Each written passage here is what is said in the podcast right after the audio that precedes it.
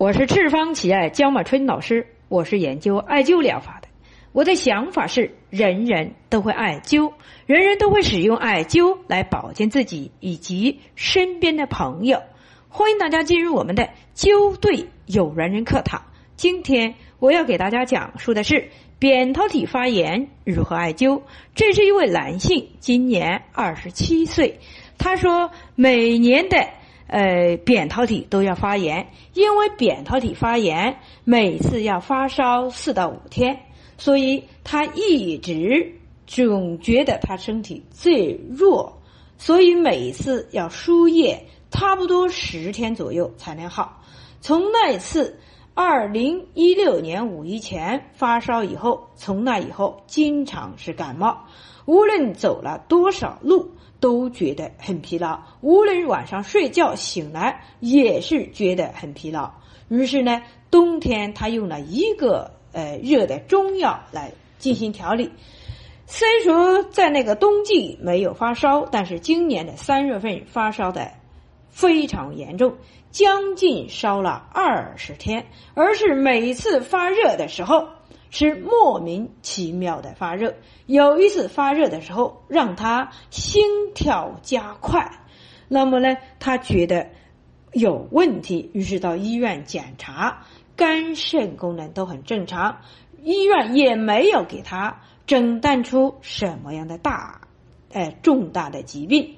他目前就感觉到特别的疏无力、疲劳，扁桃体容易发炎，脸色苍白，舌苔黄而后溢，那么呢还有脉弱无力，于是将他的舌苔发给了我。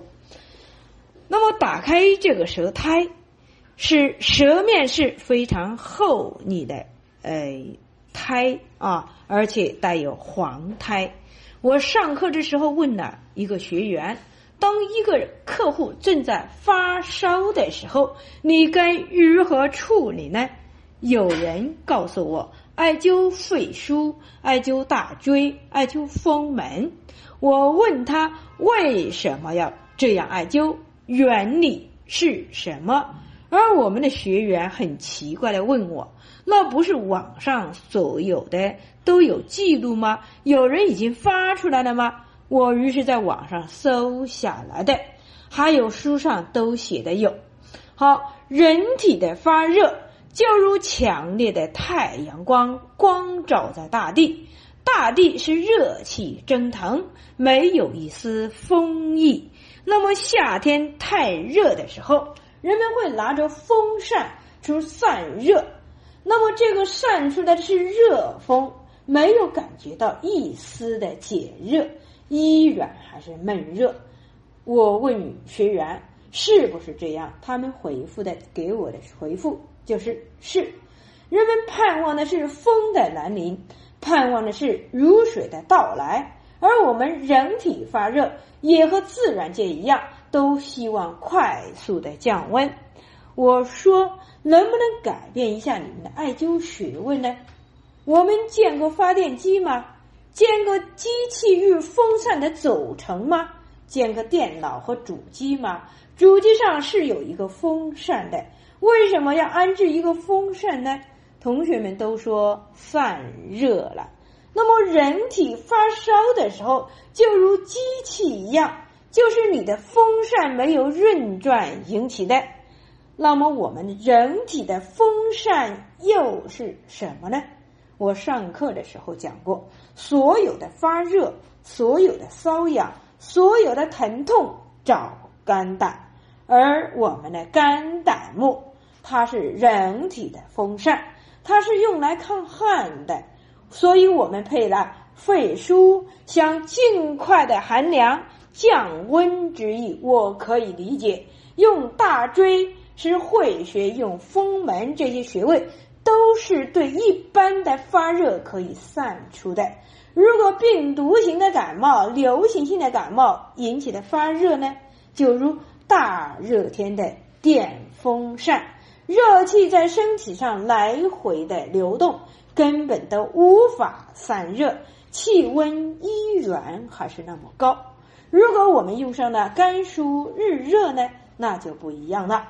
人体的风扇可以加上加灸阳陵泉，让热气快速的散开。对于免疫力差的人，病毒性所引起的，我们可以加灸膏肓这个穴位。免疫力差的人各都得使用肺腧这个穴位，不但不能让他康复，反而会加重他的症状。为何这样说呢？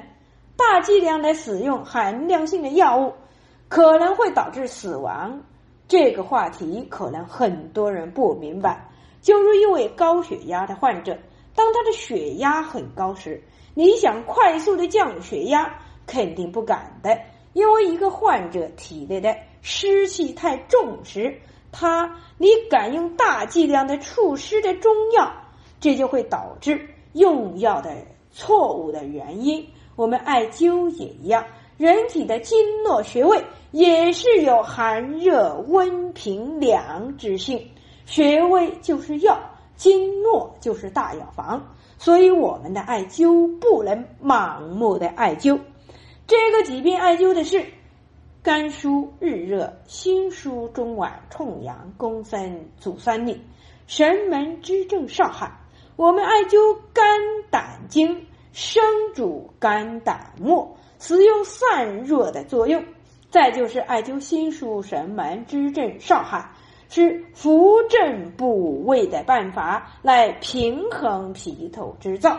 最后呢，艾灸了心疏，艾灸神门，艾灸支正，艾灸少汗，它主要降心火，引火归功之能，平衡心入小肠、小肠之间的兄弟之间团结，同时给胃土添加了力量。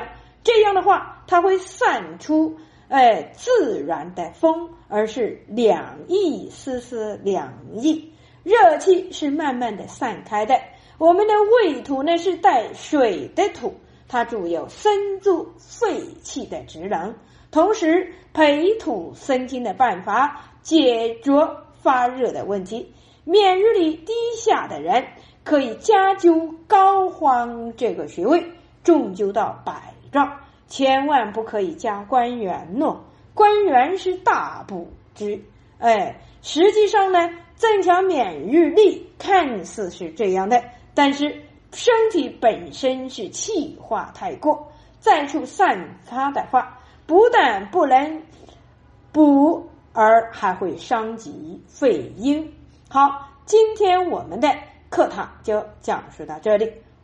如果喜欢我分析病例的话，请为我们赤峰老人点赞，谢谢大家。